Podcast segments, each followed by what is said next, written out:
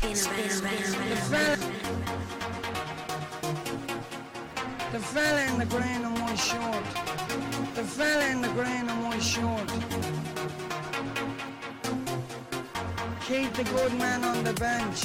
Welcome to the coaching debate on the Big Kickoff League of Ireland channel. My name's Roy Shanahan, and over the course of this year, we'll be debating any and every topic relating to football coaching and management at all levels. So don't be afraid. Send in your questions to the Big Kickoff 96.4 at gmail.com, and we'll run them past some of the best football coaches around. And that's the perfect link to introduce some of our panel this week. Well, I might introduce all my panel. Firstly, we have coach educator Larry Mahony, who is now also an author with his books Let the Players Play and Move the Ball. Welcome on, Larry. Thanks, uh. Joining Larry is former Cobh Ramblers boss Stephen Henderson, who also was head of youth development at Shelbourne. Welcome, Stephen. And last but very not least, Gary Daly from Training One to One, who specialises in one on one and small group training. And you can find them on Instagram, TikTok, and YouTube. So check them out. Okay, so what we're going to do, the layout is we're going to throw out a topic there. Uh, and I will send it out to the coaches and we'll see what they have to say and we can talk about and debate. Okay, so seems it's the very first episode of the coaching b- debate. The very first topic is, and we're going to start with you, Larry. What makes a good coach? Well, I, I, I think it's the obvious ones, Roy. There, I think uh, first of all, understanding of the game is, is obviously important. I think then after that, it's its ability to communicate. Stephen, you want to add anything to that? Yeah, I think that that's pretty much wraps it up there. It's it's it's not just having a good understanding of the game, but it's how you transfer that understanding to the players that you're coaching, or even the coaches that you're coaching. So yeah, so it's it's having a really good understanding of the game, educating yourself, and then how you can transfer that to your players. Okay, Gary, I'll let you finish on that one before we got move on. What do you reckon? Yeah, I agree with the two lads, and I'd probably add kind of openness to it in terms of wanting to learn. Uh, we like sometimes find we think like when players get older that we think that we can't teach them things, and then you kind of would wonder what's the point of being a coach because we're older than players are. Um, so I'd say, especially as a coach, being open to new ideas, it's a massive, massive um, thing as well. Yeah. Okay, Stephen what are the worst things that you've seen a, coach do? What What are the things that you know grind your gears about uh, coaches? Um, just actually going back to what Gary said there, it's the coach that thinks the player should know something. It's it it's um you know like I've had these conversations with coaches when when we talk about certain aspects. He should know that, and you're saying why should he know that? Because there's an assumption that somewhere down the line he was told it where I always kind of felt the assumption should be that they weren't. Uh, and basically, when you're watching them, you know they weren't. Do you know what I mean? So, like, you know, the, the, and there's certain coaches out there that have a specific topic they want to coach. Predominantly, they want to do the uh, the fancy stuff. And you know, it's no coincidence that even now in this day and age, I believe the art of defending is dead.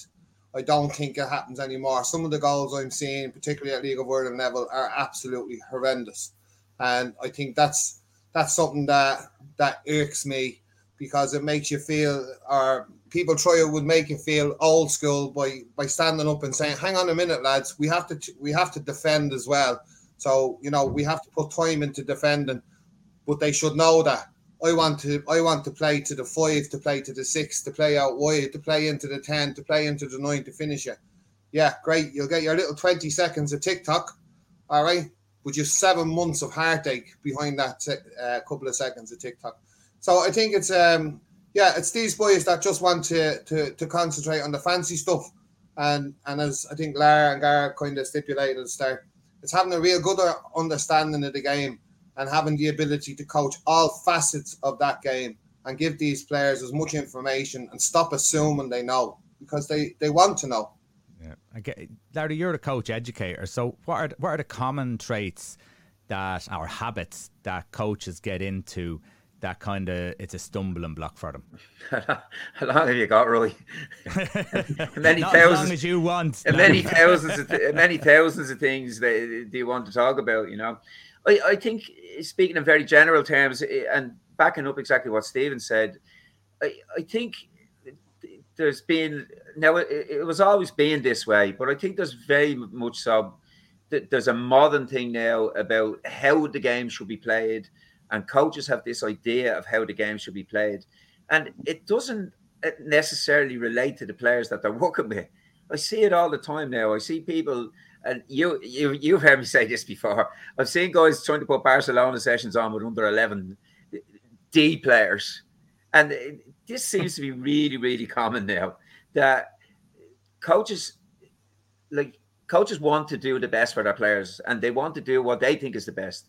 But coaches need to realize that it's really really important to be able to see what's in front of your eyes. It's really important to be able to see what the problems are on the field because coaching is all about sort, sorting out players' problems. It's sorting out things that stop the team playing well together. It's it's sorting out things, just as Stephen said. For example, the defending. You know, the coach has got to. You know, I see a lot of young coaches, and what he's saying about playing for the six to the ten and all this. This it, it's bullshit. Like when you're talking to a group of players who probably can't put two or three passes together you see, but I see that happening all the time now, right? And I see again, I, I, it's probably it's probably a function of my age now at this stage anyway. But I'd have to back back up what Stephen's saying in uh, in terms of the defending, right? That people are obsessed with playing like Manchester City or playing like Liverpool, and they don't realise that the work they have to do is in front of them, in front of their eyes, that they have to sort out what's going wrong with their team and an awful lot of the time now, at all the levels that I see, what's gone wrong with a lot of teams is their ability to defend individually and collectively. Is Larry, is it a case that when you are a coach, that when you step in, you should be looking at the things that aren't working first before you look at the things that you want to work? Well, the first thing that you do when you get a team, you've got to evaluate where your players are, Roy. So if you want, we're taught nowadays not not to couch things in negative terms, not to say things negatively like that. So rather than saying things that are going wrong or something, things that we need to improve on, right? But it's to see the most. It, it, it comes with experience in seeing the most important thing first, whatever that may be. It may be people giving giving away possession all the time. It may be defenders letting people run in behind them all the time. It may be midfielders trying to force play all the time. But whatever the most important thing is, experience teaches the coach to be able to identify what that is and then go and sort it out. Absolutely. Okay, Gary, up at training one to one, you do uh, great individual sessions, but when you are taken on a coach, what is it that you look for and what is it that would turn you off a coach? I think someone has to share what what you see in in football and why you want I suppose why why you coach. And for me it's the game and it's also the person aside from that. So um big one for me is someone who can I can get on with and deal with and who will share values with me but also not be too agreeable in the same in the same breath.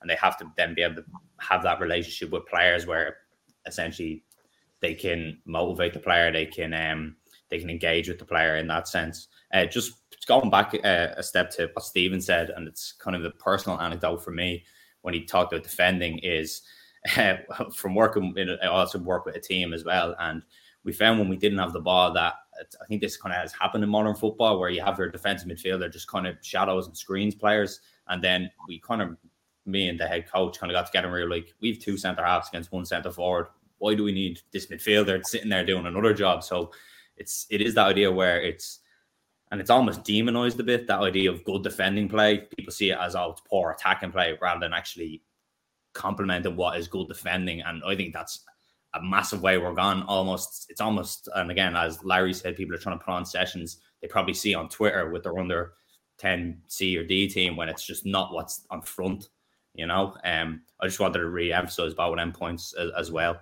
Yeah, no, I, I, there's one thing there, Roy. Again, depending on the level that we're talking about, and again, this is a, a, a BMI bond. I, I, spoke, I spoke to you about this before. Depending on the level that you're working at, if you're working at developing players, I cannot see how players until they reach senior football uh, have uh, will be shaped into a, into a specific role in terms of being a defensive midfielder or an attacking midfielder. I think, eh, eh, and I know, I know, I sound like Johnny Giles on this one. And we're starting to look like each other, myself and Johnny, right? But eh, like, I think midfield players, I think at a young age when players are developing, they must be taught to be able to do both sides of the game. Midfielders have got to be able to. What's their basic job? Their basic job is to connect up the two lines of the team, the, the, the defense and the attack. So they should be able to play, eh, but also as well, their, their main job is to protect the defense behind them. So they should be able to defend as well. So players who can only, I know, and I know tactically this works at the highest level, but from a, a player's development point of view, putting them into a box or her into a box at an early age, I don't think that helps the player's development at all. Okay. And any others want to work off that? Yeah, because I I'd agree with that because you know I fell into it there earlier. I think one of the worst things that's happened modern modern day football is putting a, a quintessential position on the number. It, they don't talk positions anymore; they talk numbers. Uh, you know, the number ten.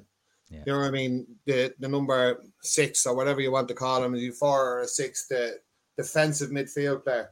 Um, you know, in relation to development, like me and Larry will get bombed off this show because like, you know, we're coming we're coming from an era where football is football. And it's a case of midfield players have have jobs. And you know, those jobs, like when I was managing midfields would win or lose me the game. It's as simple as that. I could not have one midfielder and tell him, look at your job is just to sit there in front of the back four, get on the ball and spray a few nice passes around. And your mate here, your job is to get up, score goals, get back, defend goals, get in and create goals. Do you know what I mean? So there, there has to be, um, we have to enhance what the team ethic is. And throughout a football team, there's these little partnerships. And these little partnerships require communication. And I don't think we should be putting uh, players from say the kind of 10 to 12 year olds up even to under four. I don't think they should be defensive midfield players. I don't think they should be boxed into as, as a defensive midfield player. I think they should be taught to play the game on the merits of how the game is transferred in front of them. So, in other words, when you have to defend, yeah, you're behind the ball, and when we're going attacking, one of us is going to make a third man run if that if that's on, and one of us will will, will hang up and we'll pick up that and that comes back out of the box and, and strip it back and go back to the basics. And I think we we've gone away from teaching players the basics of the game. And the basics of the game is how you play it on the merits of the game.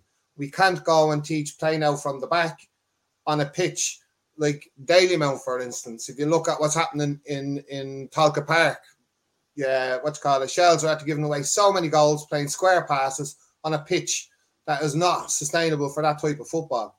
So we have to play the game on its merits.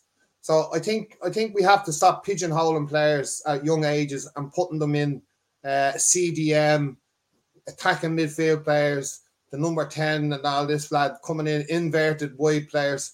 Do you know what I mean? Let's strip it back to the basics, teach the kid the basics. And when they understand the basics, then allow the flair. Then then as they get older, you know, apply their personality into that within a team structure that they're now going to. You know what I mean? I, I just think it's the old results versus development debate, Roy. Like we're talking, we're talking the League of Ireland where it's important to win, and at, at the higher levels of junior football where it's important to win. Now that's not saying it's not it's not important to win at every level. Of course it is, but what what's the priority? Your team may may be sounder defensively by using a, a defensive midfield player at 14 or 15 but that player is not going to come out as a fully rounded player when he's 18 or she's 18. And that's what that's the job of you coaches to develop uh, is to develop a fully rounded player. Yeah. You know, I that, think, that that can do every part of the game. I think a uh, big one on that, and it's actually something interesting where especially when I bring a player into a club environment, I would be very big on playing and especially as they develop and get older towards like your 16, 17, 18, about playing across two units. So either playing, let's say, if they are centre mid and being able to play as a fullback, uh, I find that's massively important, especially as you get to a first team setup. You might get your chance because of an injury at right full, but you're stronger as a centre mid. But that could be your little break in, and then you never know. Like the lad said, if you're not pigeonholed when you're younger, might end up being a great right full. So um, I think that's massive as well. Being especially if you can to play across two different so backline, midfield, or midfield and up front or whatever it might be. I, I don't know whether it's still the case now, but it, it used to be the case at the Ajax Academy that the players learn to play every position. Yeah, they got yeah. some yeah. experience, and it's the only way to get a greater understanding mm. of the game to to know what the, the the your left full, if you're a left winger or a centre midfielder, needs where he wants you. It's it's, it's sorry, it's right? Just in relation to this, like, you know, I think I feel like I'm at been talking about an eight an eight an eight year old and a, and a senior League of Ireland player in the same breath. There, just in, in relations to the steps of the development, and I'd love to hear Larry's opinion on that. Where where would you go in relation to eight to twelve year olds when you know, the League of Ireland academies now start at under 14 years of age, right? That's when the League of Ireland clubs academy start. So for me, that's that's way too old anyway, right? I think I think you know they should be having them basically from from the start. But what would your what would your idea of if we if if you were hired now by the FAI, what where would your emphasis be? Where would you put in terms of develop player development? What age would you start with? and, and what would be the process you would use? Well, uh, the younger the younger the players obviously start with, with good quality practice, the better. So if if you could guarantee me that really all the players will get good coaching at, at all every grassroots club, I would say leave them at the grassroots club. But I don't think that's the case, right? Now, I, I was lucky enough. I saw Rovers, Shamrock Rovers. Now they're they're doing it right from the bottom up, and I saw their under nines playing last week, right? And I, am not really aware of the fact whether they um, whether the other clubs are starting that early or not. But you know, I always use the argument: if you were living in Manchester, or you were living in London, where would the best under nines be playing? they'd they'd be already at the clubs. It would they would be getting professional coaching all the time. Now we we've had this thing in in recent years about the League of Ireland academies and the and the underage leagues, right? And what the underage leagues meant was that great schoolboy clubs lost well not so much they lost their identity but they lost their place in the game because they weren't producing the they weren't getting the best best uh, the, the the best players. So and a lot of people are unhappy about that. But the thing about it is, in any every other country in the world, it's the professional clubs who look after the development of, of the young players, of the of the of what of the best young players, of the most talented young players. That so, costs money, though, doesn't it? Larry? Yes, of course problem. it does. And and this is the thing about Rovers now; they're putting money into they're putting money into the younger stage groups. Now, I'm not really aware what what the other clubs are doing. I have to be honest about that, you know.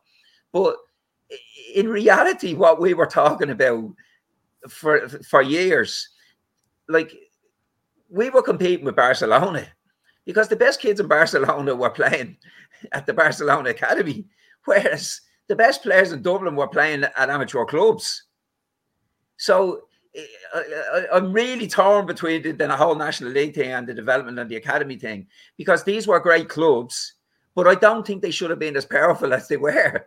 I think I think all the way through, I think the League of Ireland clubs, to be honest, eh, our approach, well, not our approach, but the way we thought in, in when when I was working for the FAI in coach education, the League of Ireland clubs were getting away with murder because they weren't putting anything into youth development because they were they were creaming off the players are under 18s.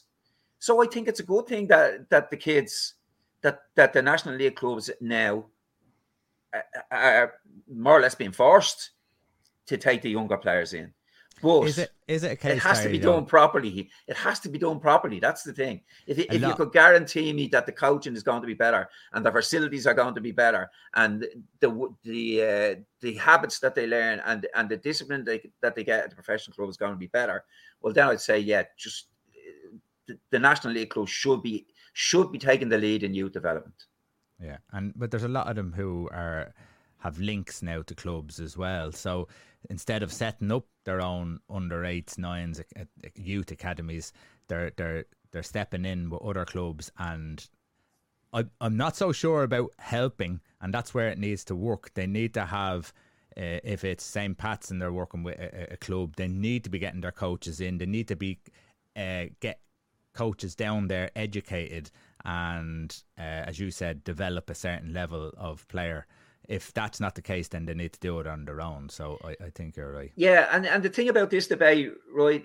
This is taken this is taken the direction that every debate goes on about coaching. It's about the best players. Yeah. And everyone talks about the best players and bringing the best players through. Let me ask the next question, Larry. Uh, the next question that we have on is Should all teams follow the FAI directive, play 4 3 3, and look to play out from the back? Now, when I seen that directive, I seen that that's a directive for uh, focused on the best players. If you want, I, I, we all say elite players and all that, but the top players. And we had a little discussion there. Stephen had a little discussion as well about players and yourself who aren't at that level. So, is the focus not on football in general around the country, but really just those top players? Stephen, well, I'll jump in there if you don't mind, right? Because uh, what I've seen in the short period of time and why I wanted to get into uh, the younger age group after the senior football, I wanted to see what was happening down there. And and the reality is that these the best players at this age group aren't the best players at that age group. And we have this mindset. You see, like a blind man on the street will spot a really talented young player. Do you know what I mean? So so they're they're in your face. What we have to try and identify are these players. And well, one of the things I really noticed was that the, the fundamental motor skills that that players when we when we brought that into Shels, the difference in some of these players that were passed off as bad players, but it was just that they hadn't got their bearings right uh, in relation to their to their athletic composition. They just hadn't got their bearings right, and they looked poor players. But when we started introducing uh, physical literacy programs to there, and we started to develop these players, all of a sudden, you know, there was a different look there. So you know, I think we're too focused on on trying to find these players that have a natural ability, and and we dismiss the players that look awkward, when in reality these are the boys that we should be noticing and saying, "Hang on a minute, this this kid could be good. Let's put programs in place. Let's not dismiss any kid until 15 or 16." And there's a reason why I say that because I've seen it with lots of players, my own son included, in relation to the growth spurts the growth spurts. I had lads coming from Shels uh, under 13. They'd have to leave for a year. They came back around under 50. They're at the ground two feet. You know what I mean? They're literally at the ground two feet. And, and you know, there's no way any athlete can perform at any kind of top level whilst their body is going through that.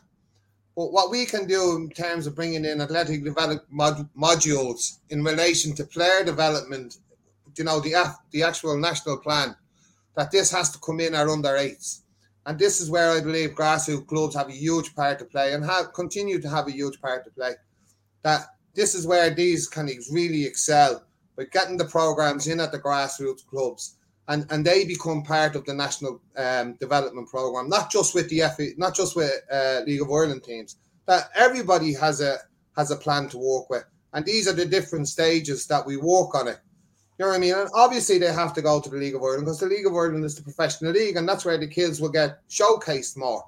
Do you know what I mean? So like, you know, when we're putting on when when the schoolboy clubs are getting upset, maybe they they have a right to be upset.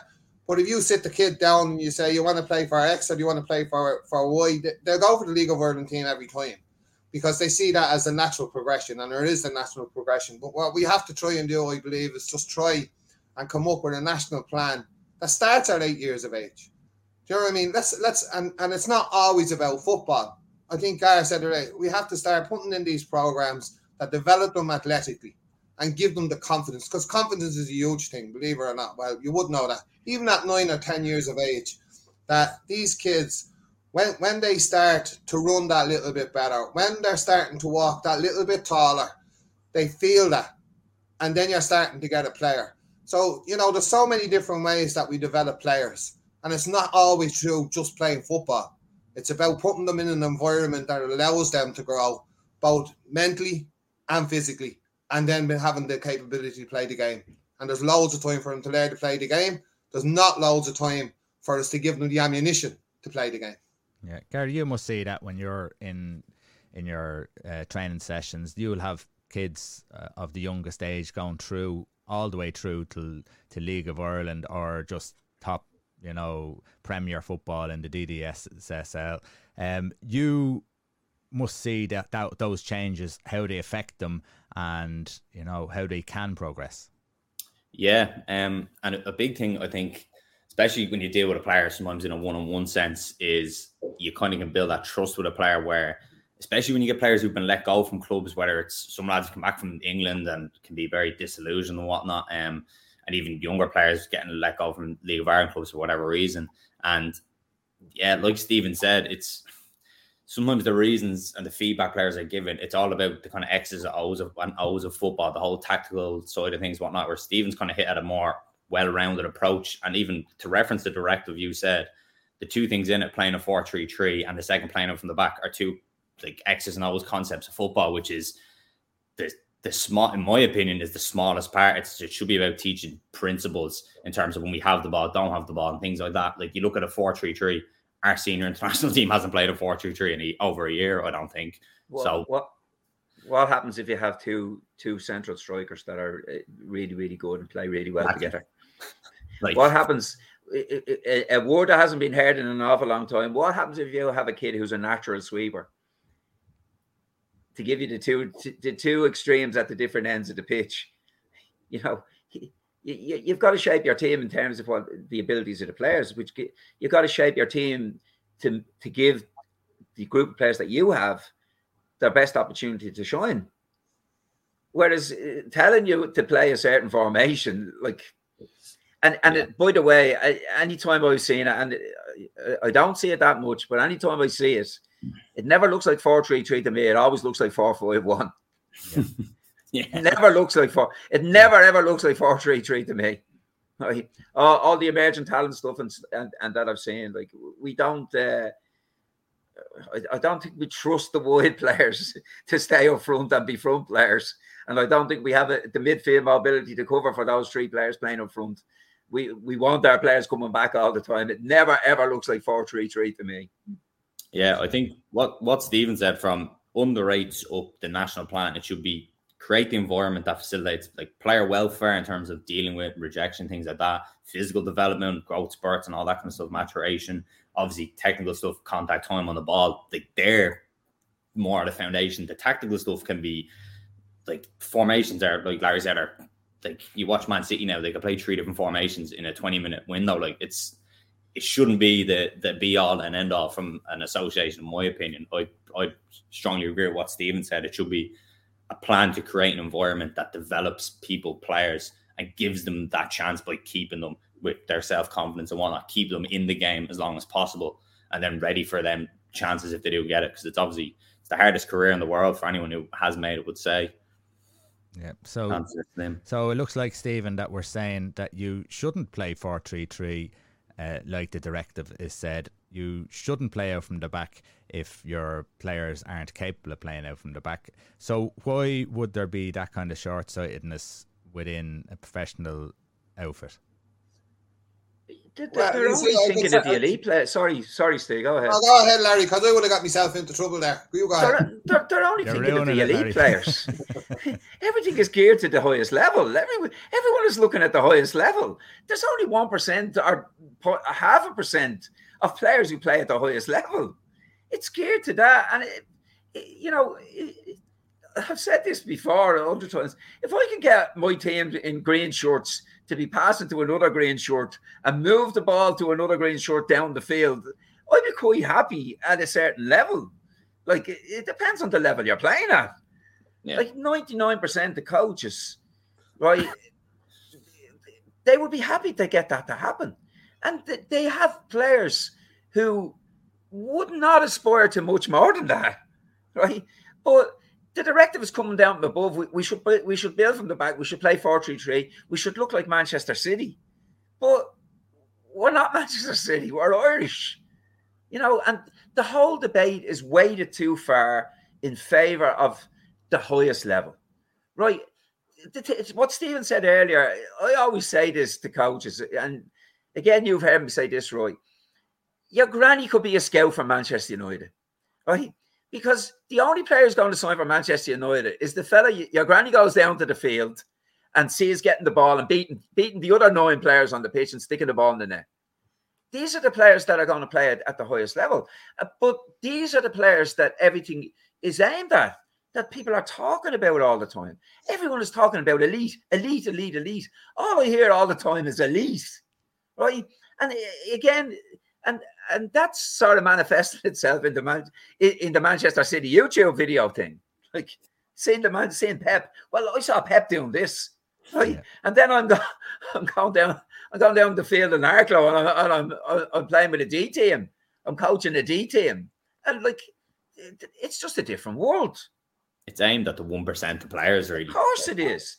But the, the, modern culture has led to that now. The, eh, and again, I, am waiting for your first text to use the word dinosaur, right? Should give a prize for, the first, for the first dinosaur thing. But eh, I honestly believe this is the effect of the internet. Everyone knows everything now. Yeah. Right? Every coach knows everything. Everyone is seeing Bar- eh, as Barcelona train. Everyone knows about rotating in midfield. Right? And, all this obsession with rotating the midfield. I don't see many teams at the highest level even doing that. But I've seen I've seen coaches on the side of the pitch when there's a goal kick in an under 12 game shouting, rotate! and the three midfield players change places. Right. And get, and get marked by the same players that the and, other players Exactly. And the ball goes into midfield and it doesn't end up going into the front. Because people uh, again, what uh, I'm jumping from one thing to the other, but you know this, Stephen. Uh, in the coaching, at one time, we were at the forefront of trying to convince people to play from the back. Right? When football in this country was it was a battle, it was about kicking long and fighting and getting second balls and winning the ball in the air and winning tackles. We were we I can remember a stage where we were trying to get people to play out from the back, right? And not being very successful in convincing them to do it. Right. But now I think it's gone the opposite way. I, I think people have become obsessed with playing at the back. They've forgotten that the idea of building at the back is is to present forwards with good quality service rather than hitting it up around our ear. We try and get ourselves space at the back so we can deliver the ball into forwards, it, it, quality passes into forwards or into midfield. But people have lost sight of that. I see, I see, I see people going backwards all the time now young players going back all the time because they, keep, they think they should keep possession when really what they should be doing is penetrate.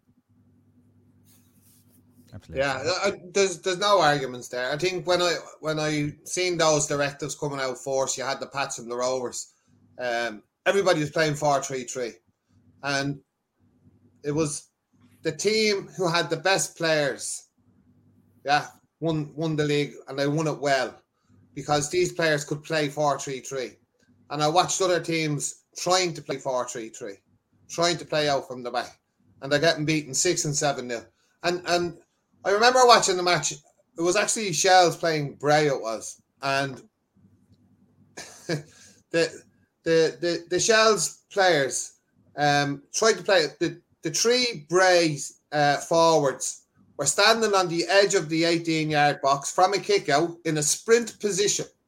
In a sprint position. Because they knew they weren't going to kick the ball over their head. They knew they weren't going to uh, try and play through them. They just knew that the goalkeeper was going to kick it to the centre half at six on the edge of the six yard box.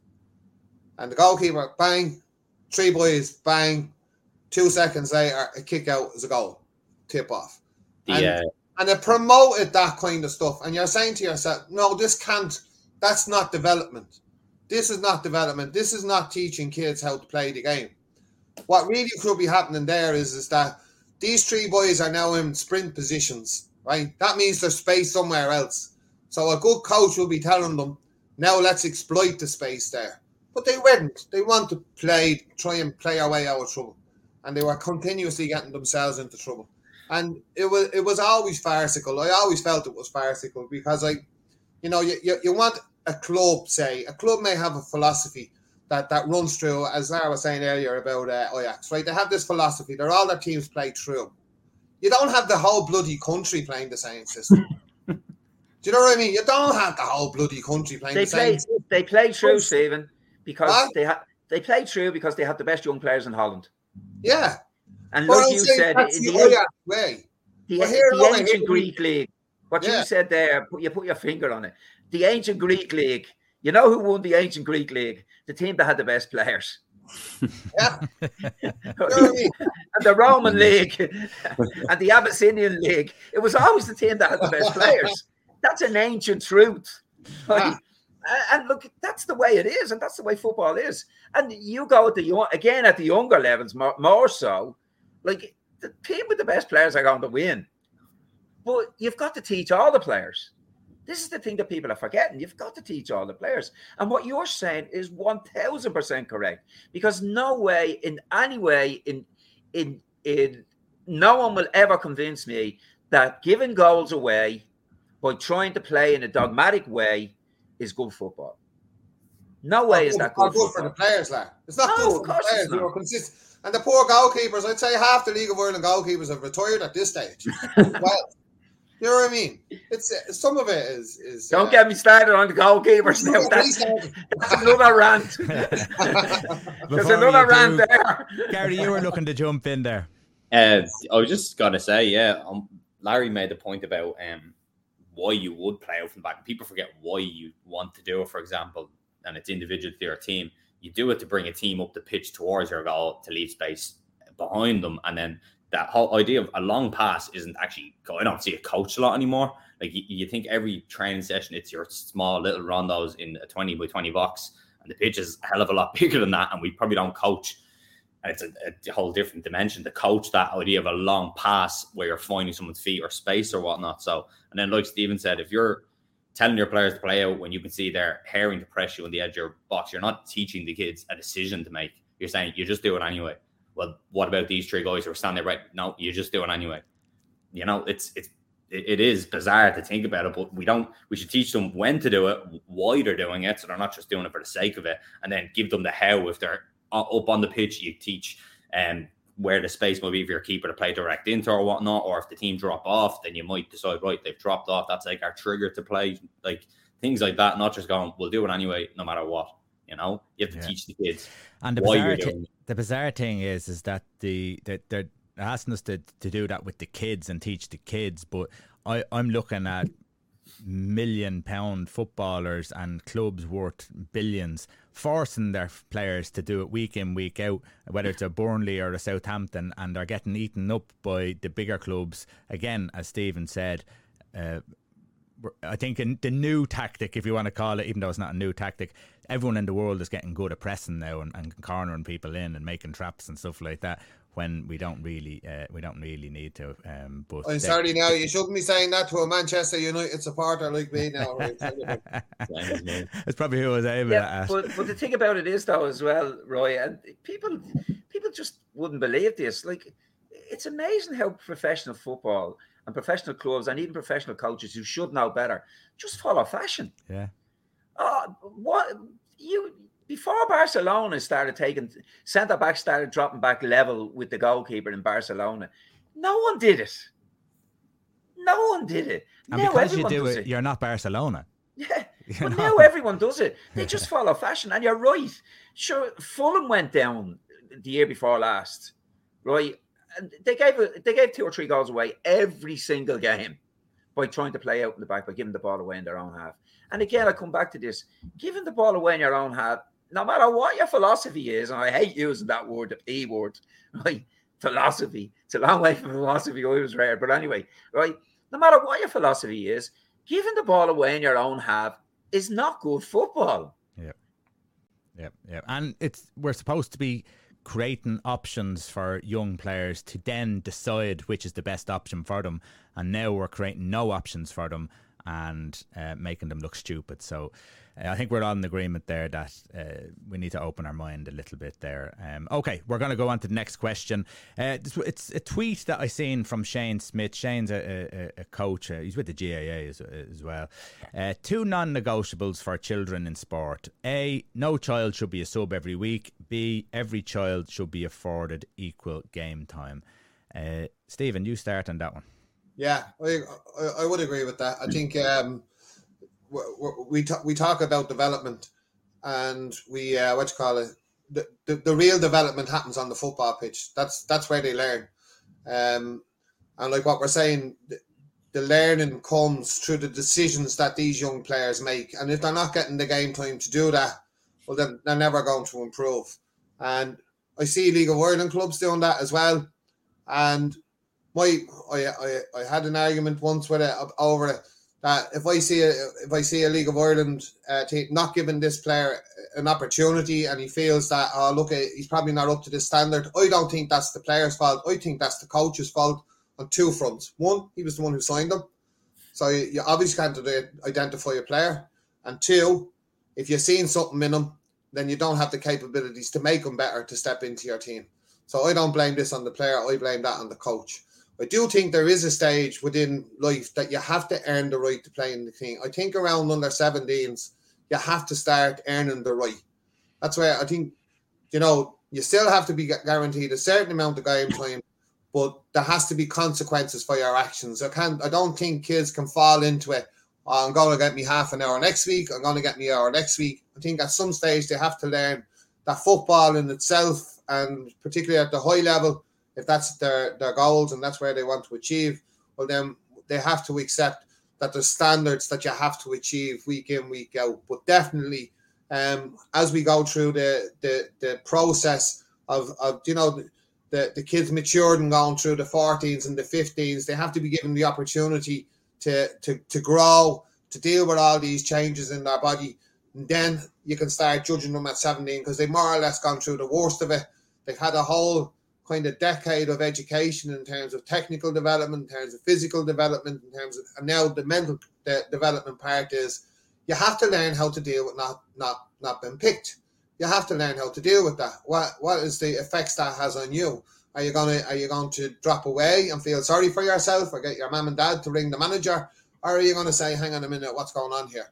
And fix it yourself. And that player will ultimately become better. But uh, that's obviously at the older age groups, and it's really important, particularly at National League level. But without a shadow of a doubt, um, there's, there's absolutely no excuse for kids not to be getting the same amount of game time. Absolutely no excuse for it. Yeah, Gary, what what age do you think that, as Stephen said, players should start to have or should have that realization that they can't just walk onto a pitch, uh, they have to start earning it. What age is that that it should start? It'd probably be similar enough to Stephen. It's like six, that sixteen year old, so one under seventeen player that would be. Um, I think from obviously the minute they start playing up until that kind of age, it should be even game time. And obviously, the set the other point that's important there is actually that they do start. They're not just the one who gets brought on all the time. They yeah. rotate between a starting yeah. player or not because again, players have to learn. There's a difference between being a player who comes off a bench and starts a game. Uh, I'd probably say, say about 16. Um, it's it is a massively important lesson because that's kind of thing when you're always given game time. It's they know it's always there and there's no consequence whether they turn up and do nothing in training. Or I've even know people who some of the players don't turn up at training at some schoolboy clubs and then just comes and has to get what X amount of minutes. So yeah, there there, should be consequences at some stage. At, How do you deal that. with that? Yeah, because like if you have someone who who is like that and is, is, is taken to Michael, do you do you still give him that game time? Do you still give? So I'm going to put myself in a situation where, let's say, it's obviously quite a young age. Let's say whatever, another ten to another twelve year old. I think the conversation has to come to a parent and be like, well, how I would probably deal with it would be, well, I can't start him if he doesn't turn up for, let's say, we have two training sessions. If he never turns up for them two training sessions, then I would probably make that a non-negotiable in the group where it's like, obviously, if there's no reason he's just not showing up, then that player can't start. And then until he changes that habit, he's not going to get that starting. And I know that kind of contradicts what I said a couple of minutes ago, but there, I don't think you can always just let people away and let parents away with these things. You, the conversations have to be had and explain your reasoning. Don't just not play the kid all the time and then six months down the line they go, well, he hasn't started a game in, in six months. You pull the parent and the player and you explain your reason. I can't start him if he's not showing up to two training sessions when there are kids who are making that effort. Uh, I think if you explain the rationale, that's obviously helps a lot. At least that way you've aired what you your thoughts on the issue, you know. Yeah, Larry, communication's key in these situations, isn't it? Yeah, I sort of disagree a little bit with the lads. And you can only speak from your own experience, you know. And eh, the last team I took sort of all the way up, which is a good while ago now, it was actually Young Scales that's playing for Celtic now, was his team. Up to under 10, they uh they everyone had e- equal game time. I think up to under 10 in Wicklow at that time, that was an Arklow Town team, and they had uh, whatever way it worked out, we were able to work it out mathematically that everyone got the exact same amount of time, and they did that to under ten. Right now, I think at that time they probably moved to eleven aside at eleven years of age. I think it was. I could be wrong. It may have been. It may have been under twelve. And again, you can only you can only go by. I think each group is individual. Like that, every single group will be different. But my feeling then was the players could understand this. Right now, you know, I know the lads are talking about 16, 17, but my feeling then, and it probably hasn't changed much, that the players know the story, even at that young age, right? They know when they're being treated fairly or not. Now, it's not fair if that guy doesn't turn up training and he gets playing minutes ahead of a of a fella who has trained twice a week. And I think the kids have a natural feeling for that. Okay, and of course there'll be exceptions to that, but I think they need. To, uh, it depends on what what it's based on, though. It, it can't be just based on ability. If you see what I mean, you, you can't just what, play the best about, players. No, and what? So what about players who turn up training every week? And I'm kind of in agreement with you, Larry. I'm thinking in around the uh, under forty and under thirteen uh, age group because that's what I found with a number of teams that at that stage then it wasn't that they wouldn't get they wouldn't be getting you know five minutes here or ten minutes there. That's not that that's not the case. But they, they may very well be getting just you know just less than a half or whatever yeah. if they weren't putting it yeah. in and training or well they, as long as everyone understands or, that. I remember specifically yeah. a parent coming to me once and saying, "Why is he not playing?" And I said, "I'll tell you why he's not playing because he's just not trying as hard as everyone else." He's coming up and he's messing. All the other lads are trying their best and he's messing. And the parent turned around and said, Well, that's fair enough. Couldn't yeah. really say anything else to that, you know. All but things like being said, equal, though, if, the, if, if everyone's working working hard oh, on oh, well, the same then, page. Yeah, yeah, of course. Agreement. I think, I think it's important as well that we have a good understanding of the background of the family before we make kind of decisions like that on on 12 year olds and 13 year olds. That, that's what I'm saying, Stephen, about every every situation is different. Yeah. Do you know what I mean? Everything is different. And some clubs are small clubs where you'll have a really kind of um, in-depth knowledge of, of that community because you don't have that many teams. And then you can go to the bigger clubs where where the, the that kind of holistic approach is, is not kind of been used there. It's there's no real understanding of, of, of what the player is going through. I've seen that a few times where you know they're not showing up for training. What's going, and then you actually find out why they're not showing up for training, and then right, we have let's now now you become a support mechanism for that player. Yeah. And and the reality of it is is that when he plays that match on a Saturday, it's actually some form of release for that young player, and we have an obligation to look after players in that in that way as well because I, I don't think we should be ramming down, should we be winning trophies at under 12s, 13s, and 4. I, I don't I don't think that's really relevant. Yeah, if you get them, great, and what have you. But I just think it, it's for us as coaches that if we can have a look at the player, understand the player, understand the family, understand the background, um, you know, and then work towards that. You know, we're going to get good players out of it. And, and the reality is, is that whatever this player is going through, someone within that group knows that they know that. So again, Larry's on the money. Like, you know, players are, you know, they, they see this kid coming up and he's playing. They probably have a good understanding, but we have to be there as a support mechanism for them. So um, you know, I I, I'm no genius at this by any stretch of the imagination, but we try to do that at Shels. We try to point to put this kind of holistic approach in there to have a better understanding and make mistakes myself throughout the years. We all have, I'm sure we have. But I want to see how do we make this? How do we make this better? How do we kind of put time into the players and uh, you know and and let them go through? They're going to go through an awful lot of problems as teenagers, an awful lot of problems, and that's why I think myself and, and Gar would be saying like coming through 16 and 17, you know, you, you you're kind of hoping they've they've they've come through whatever traumas they went through, the injuries, whether it's life problems or any of that. Now you're going to have to learn how to to be a big lad here now in relation to football. Football, you got to you got to come up, you got to train, yeah, you know, you got to put the time and effort in. And and you know if you're not doing it well then we'll drop you. And this is part of the consequence and this is the big boys world. And if you're not able to commit to that we'll always be here to support you in somewhere but you'll probably have to go to a club who can facilitate you playing and as you said, as you sorry, uh, as you said, Stephen, it's a, it's about gaining knowledge about your players and your team. So what might suit one team won't suit another. So you, you will you will, as Larry said before, it's a case by case basis. Yeah, yeah, and I, I think I think Roy as well. Again, when we talk about coaching, again we we we go and talk about you know the guys who are at Shelbourne, right? If someone's at Shelbourne, either they or their parents have their eye on playing for Shelbourne's first team. Would I be right in saying that, Steve? Yeah, yeah. You see, and again, that's different than ninety percent of the ninety-nine percent or ninety-five percent of the cases, mm. right? So someone goes to Shelbourne, well the situation is a little bit different there. They they're heading towards professional football, right? The game is a lot harder than in, in terms of playing time, and you have to earn your playing time and stuff like that. And and I think there's a natural sort of law about that that anyone who goes to Shelbourne would sort of understand that. But it's really pathetic when you see coaches of at a lower age group, a, a lower age group, and a lower level, very much a recreational level, who aren't giving players playing time. Yeah, yeah, that's a, that's a completely different. Uh, to me, that's a completely different scenario.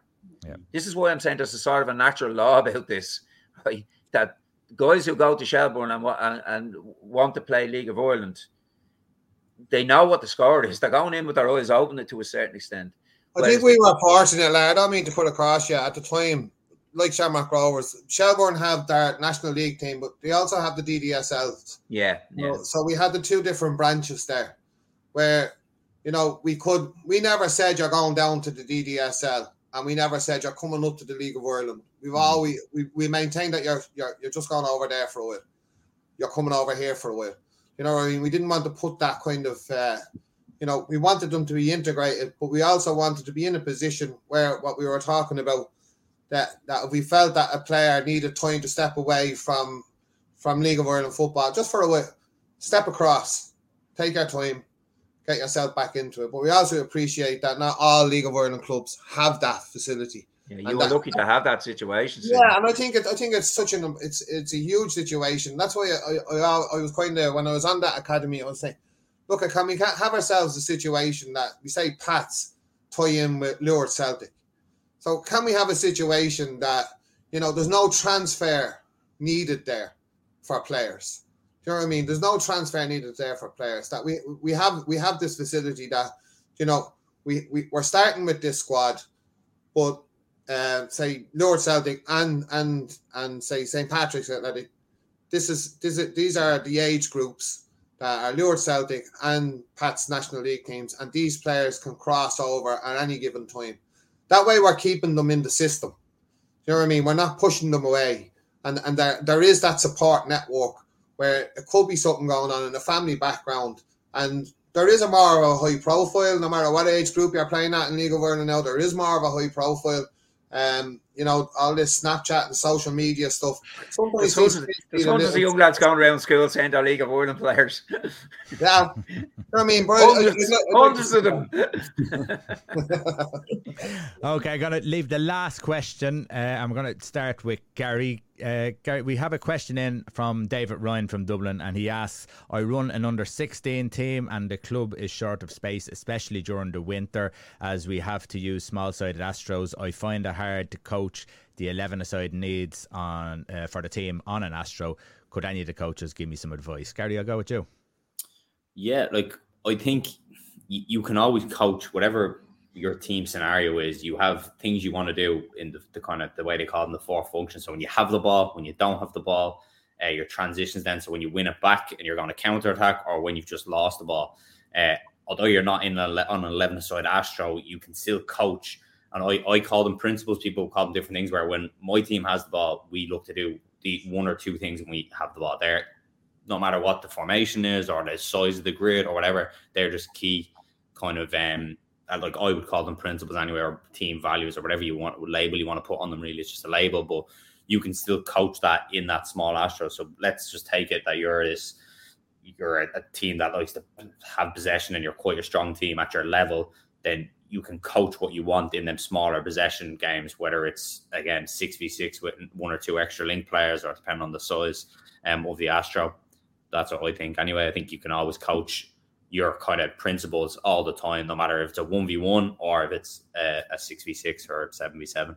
Yeah, uh, Larry, what about yourself? You have a nice big Astro down there, don't you? So yeah, we are one full... of the blessed ones. How, yeah. how how how did you get on before in the dark ages when you ran out of light under the lamppost? Yeah, look, it was always difficult, Roy, and these small Astros that get built, and I know a lot of clubs have them and all, but just to me, just a waste. Uh, you can't look, of course Gary's 100% right.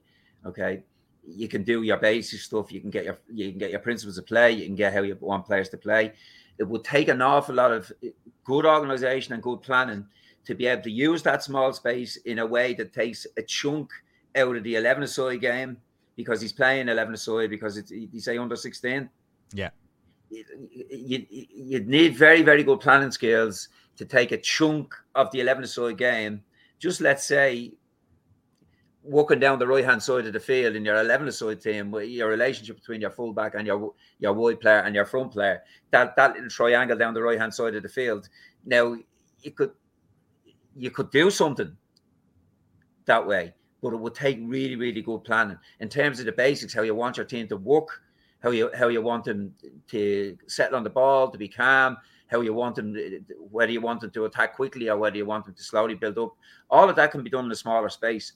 But when you get to a bigger size, really, really what you have to do is you have to be able to draw a picture, draw a square around the part of the field that you want to work in, and identify those players that you need to work on. Say, for example, if you're working in a 40 by 30 yard Astro meters, sorry about the yards, sorry about the all money. If you're working on a 40 by 30 yard uh, Astro, right, you can still work on your on the center of your team. You can still work on on your two your one striker or your two strikers and your two center midfielders and how they relate to each other.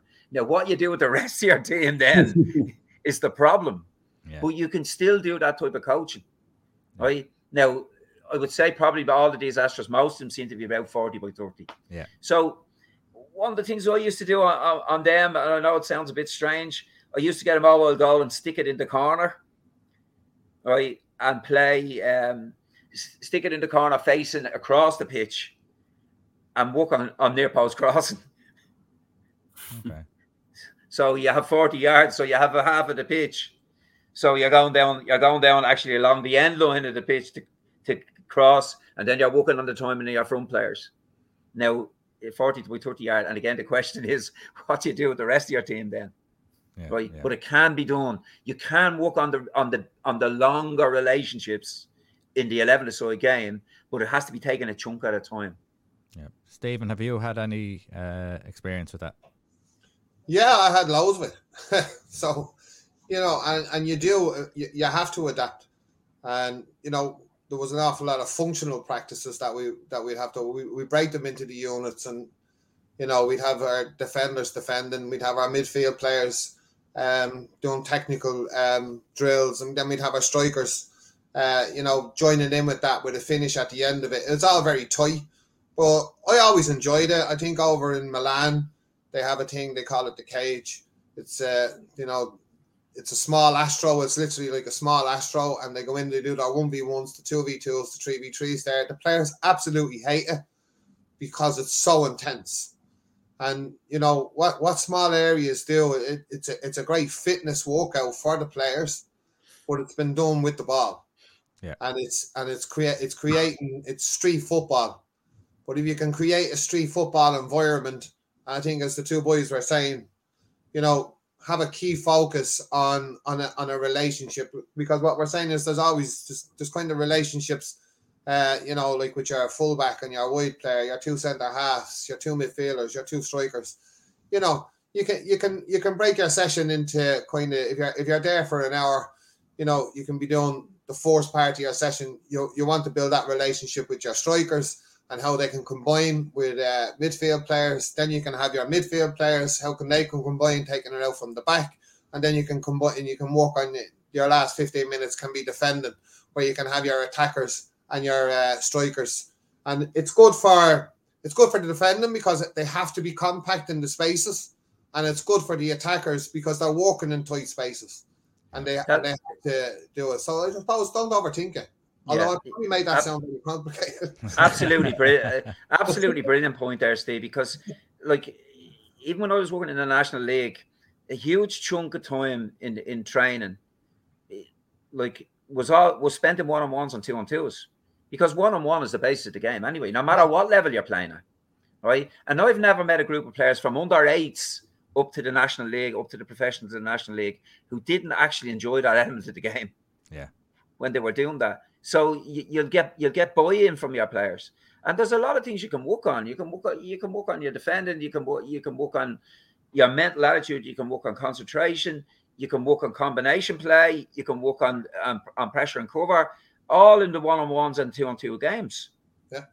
Like there's there's a huge scope there. And like we're going back to the defending there, right? Sorry. That some of these Astro uh, force you to be compact. Do you know what I mean? Yeah, yeah. They're actually forcing your team to be in a defensive shape. Yeah. Do you know what I mean? So you're actually getting defensive work done Elva. Do you know what I mean? And the players are actually seeing the benefits of what being compact is. Do you know what I mean? They're, they're, yeah. they're closing space, they're providing cover. Do you know what I mean? All this, all this stuff happens naturally. Do you know what I mean? So it's you know it's not a bad thing to have that. Yeah. You know what I mean? It's, it's genuinely not a bad thing to have it. So it's that that's working probably good habits. Uh, it can it can also I suppose work bad habits where uh, maybe it introduced a lot of short passing into your game, and and and, and if you're doing that week week month after month over a Christmas period, that the longer game, as we talked about, everything coming out from the back line and all that sort of stuff, that the longer part of your game uh, isn't seen. And I've seen it before with kids who keep looking to play that short pass because that's what they've been used to for the last four weeks in, in training. Um, how well, do they? Depends if, they, if, they, if those games are, are directional, right? Yeah. Do you know what I mean? That like even in small spaces, you know, you can you can you can say yes, we want combinations, but you know, even if, as they're saying, if it's 40 long, you have two teams playing 20 by 20. But the objective is to get it into the striker up there. You know what I mean? So now you're creating short passes with the intent to get the ball up there. I think the problem starts when you say you have to get four passes before you can get it up to them. Yeah. I think that's the problem. Yeah. Because kids are, are, are now, you know, they're afraid to release the ball early. They think it's the wrong thing to do when it comes to match day. So in a confined area, do you know what I mean? Put them in a small shape and say your objective is to get that into him and then get up and support him. Yeah. You know what I mean? And give them the freedom to do that. You know what I mean? So, like, yeah, if you want to be rondos and you want to be possession based, grand, but it's not an excuse. You know, you can still have directional with a with a lot. Now, come here, a long pass is 15 yards. Do you know what I mean? We're not talking about 40 yards lumps down the channels and what have you. Even though today, that's still not a bad ball, by the way, if you're playing with a couple of uh, wordy, uh, runny strikers, you know? But at the same time, you can promote it. You can make this as negative as you want, or you can make it as positive as you want, like anything in life. A, li- a little bit of imagination, like, it, you know, if you have a 40 by 30, everything you need to do can be done in four on four in terms of the shape the basic shape of your team because yeah. you're fitting you're fitting that diamond shape into your 11 aside team. So what the players do in the diamond shape that that is around the ball, they they will be the exact same habits that they will use in the 11 aside. Now the trick then for the coaches to fit those those those diamonds into the 11 aside game, but they will still do everything. Now again, a little bit of imagination. If you have your team, if you have a panel of 20 and you've a five aside on, you can have the other 10 players outside the outside the area doing some sort of exercise, doing some keepy uppies or whatever, so that the 10 players on the pitch do have realistic spaces to play in. Yeah. All these little things, you know, this is the difference, right, between the, the science and the art of coaching. I, I think there's a, there, there, could be a book in this question. Uh, yeah, yeah, right. 11, 11 asides in, in, in short-sided uh, pitches. Gary, you wanted to finish up. Yeah, I think just to go back to what Stephen said, and well, on the point you made, where the kids are obviously practicing in a smaller space so that they'll play these smaller passes. But again, that comes back to what you, where you guide them as a coach. Uh, one of the best things I ever heard uh, when I first started coaching is when a player has the ball in possession, you should teach them to look at their longest passing option first because that's the quickest one that gets you to the goal. If you're a centre back and you win the ball and you look up and their two centre backs are gone somewhere and your centre forward through and goal, you play that pass, whether you're Barcelona or not, it doesn't matter. You always play that forward, and by looking for that longest pass, you'll see everything in between. So whether, like Stephen said, if that's a 40 um, meter length box and you put a striker in there, even though that's not 60, 70 yards is in the pitch, you're still teaching that idea in a player's head to look at that pass. And mm. that doesn't matter whether he's 60 yards away or 20 yards away. It's the principle that you always look for that pass and you see everything in between. So it's how you actually coach the players. If you just yeah. coach them to look for that short pass, that's all they're going to see because they won't see beyond that. But it's it's how you guide them, and the dimensions don't matter then because you're teaching them. You always look for that pass to see everything in between. It's a big see, one. He explained it better than me. that, that Cruyff has a lot. Uh, that Cruyff has a lot to answer for. that Cruyff quote. Uh, listen, uh, you've been brilliant, Larry, Stephen, and Gary. I'm going to let you uh, do a little plug at the end. Gary, uh, talk about training one to one. You got 30 seconds. Yeah, so training one to one, we offer small group sessions. Um, again, from all ages. Some people think we only work with, with kind of senior players or professional players, but it's literally seven, eight year olds all the way up. Uh, you'll get us on Instagram at training one to one, uh, and obviously you can touch base with us there. Okay, Larry, you have uh, two books out now. Um, two this, now, oh Yeah, this is it. Yeah, you, you're going for the trilogy.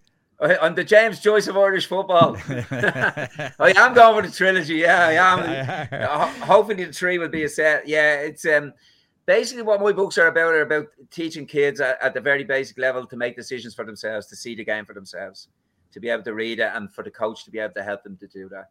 Okay, the uh, the books can be got at bigpicturecoachingireland.com. Brilliant, Stephen. Do you want to uh, plug your academy? No, or...